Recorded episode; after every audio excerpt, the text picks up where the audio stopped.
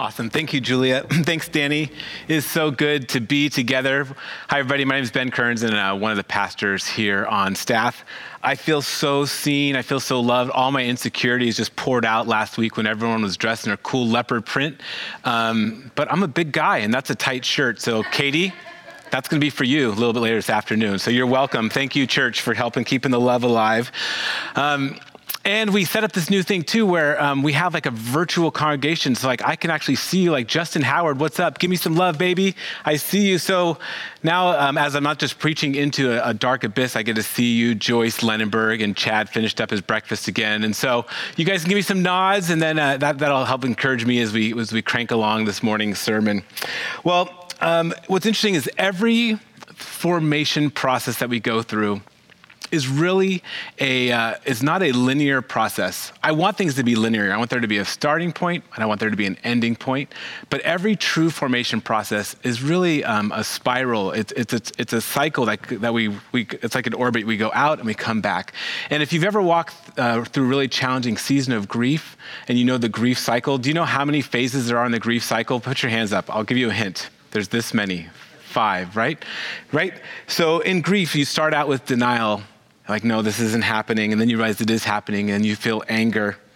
And then you bargain, and then there's depression, and then there's acceptance, right? That's the grief cycle.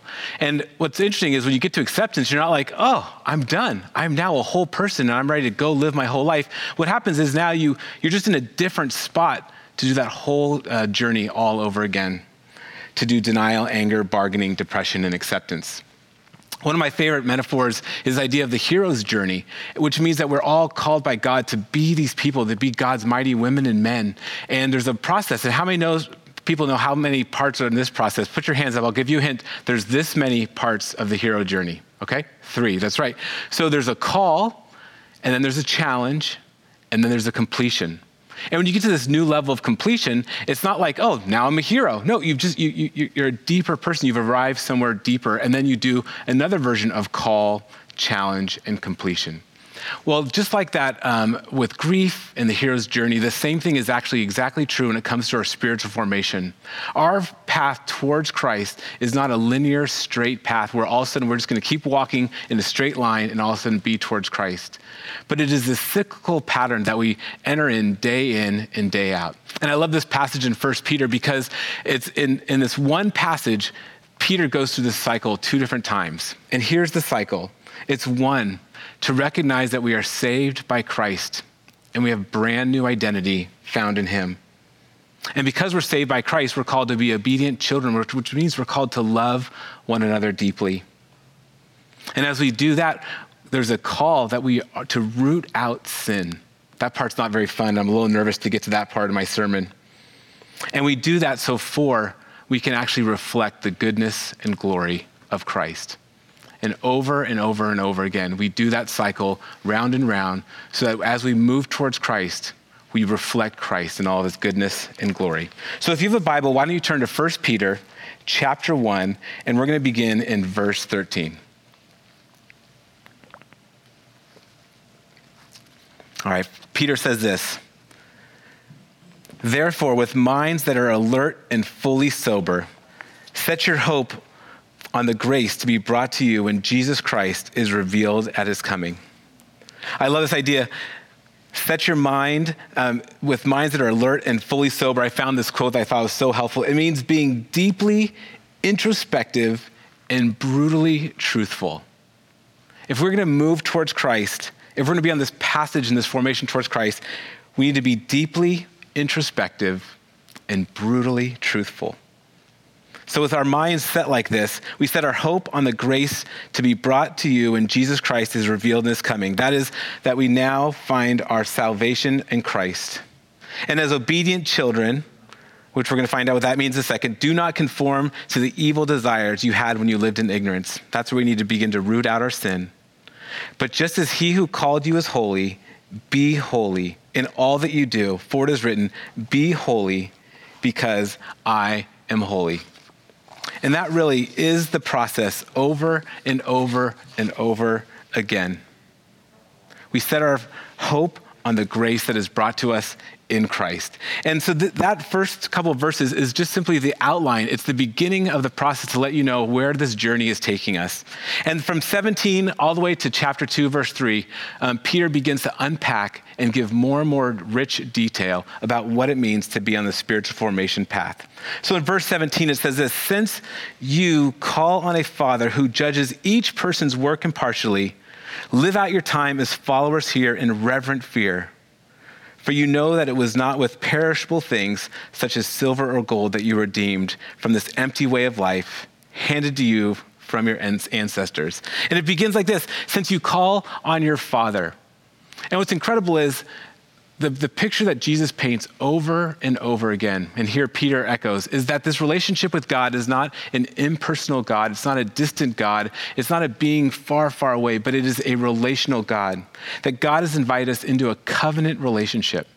One of my favorite uh, Hebrew words, it's the only Hebrew word I remember from seminary, is, this, is the Hebrew word chesed. And it means covenant loyalty. It's familial loyalty. Like, like you get in a fight with your brother or sister, you may have nothing in common with them, but you are in with them. And God is our Heavenly Father. And when we put our faith in Christ, all of a sudden our whole identity changes. We go from just being outside or outsiders to being daughters and sons of the King. We are children of God. So our identity is changing. Our formation is entered into this new identity that we have in Christ, one as children of God. But then it goes on and says this to live out your time as foreigners here in reverent fear. And Peter unpacks this a little bit farther, but we're foreigners, which means that we, our citizenship is in heaven. And what that really means is not only do we enter this covenant relationship with God, we enter into a kingdom mentality that Jesus is the king and we submit all of our lives to him. Jesus longs for his people to establish his kingdom on earth as it is in heaven. And we get to be co laborers with him. Our citizenship is not in this world, which means all the customs, all the values, all the ways of this world, we're just visitors here. We're, we're, we're, we're, we're travelers here. We don't make our home here. We are ambassadors of the good news of Christ. So we have a covenant identity, we have a kingdom identity, and he goes on to make sure that we understand that we get this identity because it is costly. That in order for us to be adopted into the family of God, in order for us to be all that God has for us, to be empowered by the Holy Spirit, there was a price that needed to be paid when Jesus died on the cross, which we in the Christian world, we just go, this is the thing that happened, and we, we almost flannel graph that idea. But Peter makes sure that we understand that there was a real cost, more precious than gold and more precious than silver. And so the very first part of this uh, spiritual formation exercise is that our formation is, en- is anchored in our brand new identity as children of God with citizenships in heaven because of the costly work that Jesus paid on the cross. The second part of this process is that formation compels us to love one another. In verse 22, Peter goes on and says this Now that you have purified yourselves by obeying the truth, so that you have sincere love for each other, now love one another deeply from the heart. For you have been born again, not of perishable seed, but of imperishable seed, through the living, enduring word of God. I love that. Now that you've had this brand new identity, and he says this early, right? As obedient children. Well, what does it mean to be obedient children? Jesus says, A new command I give you. We all are familiar with the golden rule, right? To love one another the way that, they, the way that you want to be loved. I love Andy Stanley. He says, but we don't talk about the golden rule, we talk about the platinum rule. And the platinum rule is a new command. Jesus very rarely gives us new commandments. But the new commandment that Jesus gave us was to love one another the way that he loved us, selflessly laying down his life for us. All of us love our friends. All of us love the people who are like us. All of us love the people that agree with us. But Jesus, over and over and over again, compels us to love one another with a chesed type of love, with a covenant loyalty type of love. At one point in Jesus' ministry, um, so someone came to Jesus and said, Jesus, your mother is outside. And Jesus looked around and said, Who's my mother? This is my mother. This is my brothers. Right? That we all now have this deep, intimate relationship with Christ, familial relationship with Christ. He also goes on and says, What good is it that you love one, that you love your friends? Even tax collectors do that. But if we're going to be followers of Christ, we are called to love others, to love our enemies, to love the foreigners, to love the outsiders and the outcasts, people who are not like you, people who are not like me. We are compelled by Christ as obedient children to love them. And what's interesting is I, I, I, think of my own family, and I love my sister Allie, and she's a teacher at Loma Verde. She's this incredible woman. Um, but I think if I just met her on the street, I don't know if we would be friends. Our lives are really different. We're in different seasons of life. And I just think we would go, oh, it was nice to meet you, and we'd go our separate ways. But because we're family, I'm compelled to love her. I'm compelled to walk with her through in season and out of season, whatever peaks and va- she's walking through and whatever valleys she's walking through, I am compelled to love her. And the way that I love my sister is the way that I'm compelled to love everybody. First, our Christian family, but then we're compelled to love those outside of our Christian family, even our enemies, even foreigners, and even outsiders. So, if our formation is anchored in our new identity, and then for our formation compels us to love one another, then we're going to recognize very early on that we are carrying this giant bag of sin and brokenness that is hindering us from fully being all that God longs us to be. This is my memory verse early, but it's uh, 1 Peter chapter 2.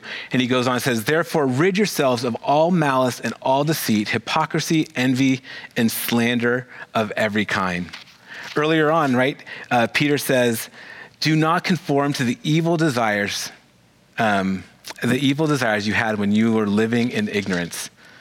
So we do not conform to the world, and we're called to rid yourselves, to rid yourselves. I'm not gonna lie, no one likes to rid themselves. And I don't know if you've ever walked through having cancer, if you know someone who's walked through cancer, but that is the scariest moment when you get the diagnosis that you have cancer or someone you love has cancer it's paralyzing and it's scary. But what's incredible is doctors, and especially doctors now, we live in a moment where doctors are incredible and they say, I know exactly what is going on. I know exactly where the cancer is, and we are going to root it out. And isn't that interesting? We don't want cancer to ruin us or ruin those we love. And so we submit to the doctor and we say, okay, have your way with us. And they cut away parts of our body. And then not only after it's been cut away, then we go through um, chemo and radiation and it impacts our body. But it's this brutal, brutal work that has to get done so that we can live. And I think if we're going to be all that God has for us, if we're going to embrace this new identity, if we're going to genuinely love those around us, then we need to take this look inside of ourselves and be willing to root out our sin. Peter says, therefore, rid yourself of all malice and deceit, hypocrisy, envy, and slander and I'm not very good with the English language, as many of you know, and makes my mom just, she shakes her head. She says, How did I raise a son who has such poor grammar and doesn't understand his vocabulary? So I did what all good young people do is I went to Google and I Googled these words, uh, and I'm going to share the definitions with them, um, with you. But what's interesting, after every word, there's a graph that shows how often that word has been used in culture. And every single one of these words is getting less and less and less used because these words are actually becoming not vices, but are becoming virtues in the world that we live in. And Peter is compelling us to not be conformed to the world, but to be transformed. And so the very first word is malice. Malice, it's the intention or desire to do evil. And I know, I mean, you're beautiful people. We're all at Marin Covenant. We are so good people. We're Marin people. We recycle for crying out loud. Who among us actually has a desire to do evil? Well, here is the brutal thing. Here is the way that I think we've tricked ourselves that we actually have a deep, dark sin problem. You may not know this, but you have a sin nature. Sin is deep inside of you. We have a flesh that is warring at our soul. And there's actually evil in us that we are compelled to do. And if we're not willing to look inside of us, to see our intentions, to question our intentions, to lay them bare before God, then we're going to unintentionally be doing evil. We will be unintentionally doing malice. The second is deceit.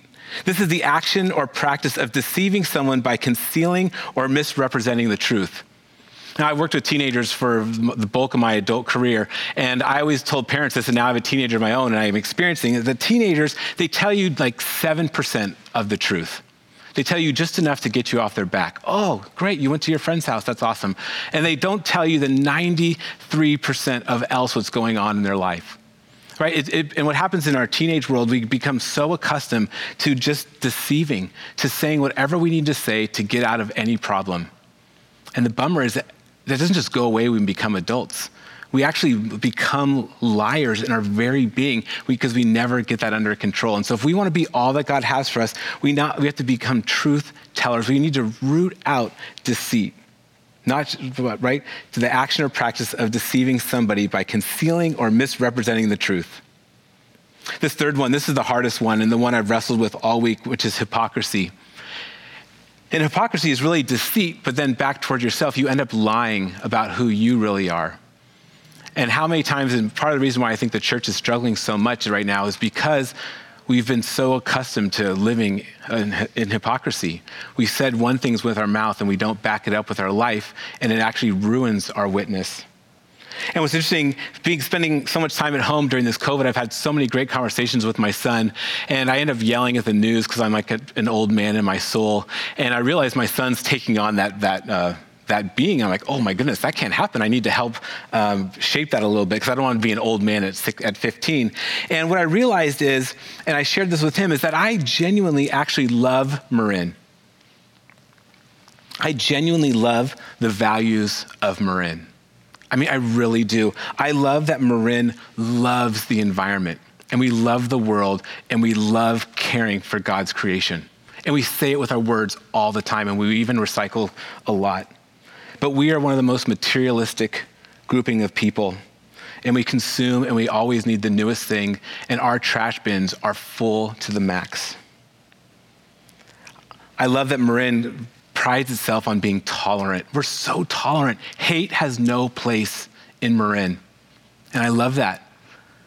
Unless you happen to believe in traditional sexuality, or unless you happen to come across someone who voted for Trump or may vote for Trump. And then it's like, oh, they, well, you can hate them. And I've seen numbers of emails of saying, hate has no place, hate has no place. And then can you believe this person and the vitriol that comes out of people's mouths? It's brutal. And right now, we're living in this moment of trying to wrestle with our, our nation and our racist history.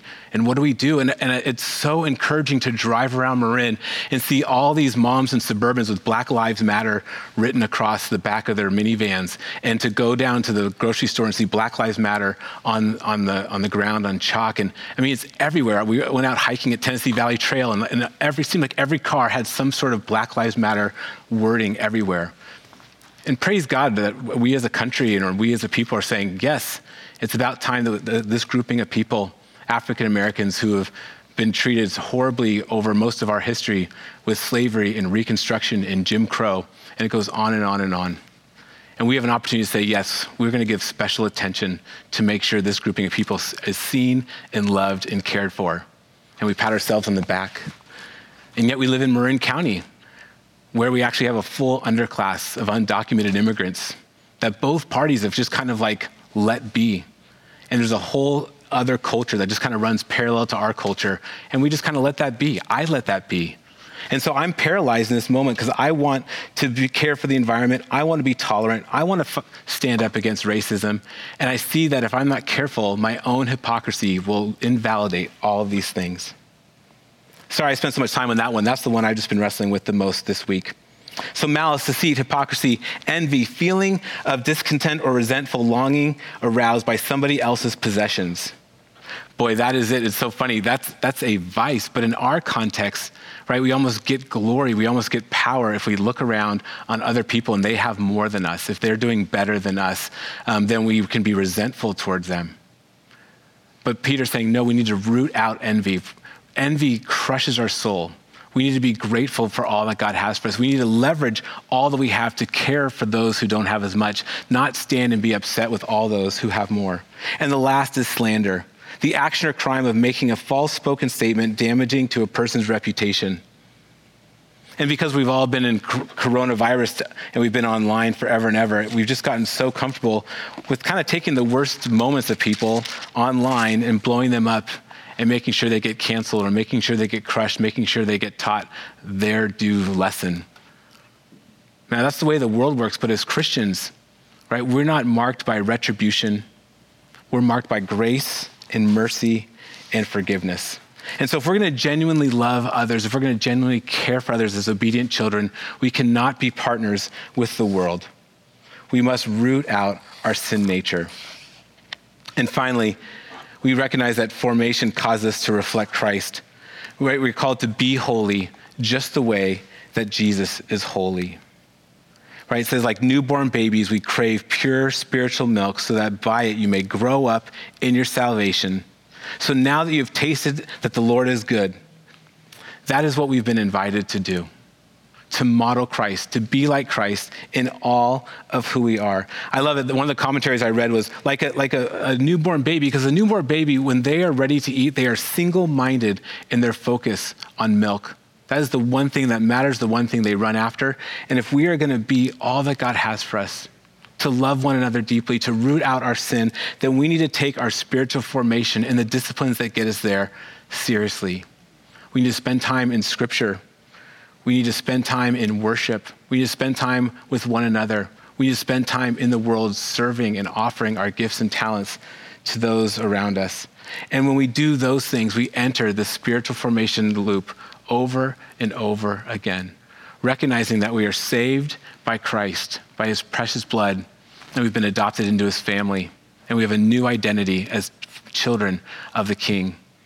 And as children, we're called to be obedient children, to love one another, not just our friends, not just people like us, but foreigners and outsiders, sinners, people who are as far away from you as possible. We are compelled to love them and lay down our life for them the way that Christ did for us. And the only way we're going to do that is by rooting out our sin. The sin that is so deep inside of us, that it entangles all the deepest parts of us. We ask God, please reveal that in me, root that out in me, so that when we do that, we can now reflect the goodness and grace of Christ. So I'd love for you to join me in this, in this short course that just affirms God's holiness, God's goodness, the character of God is the character of God that we long to reflect.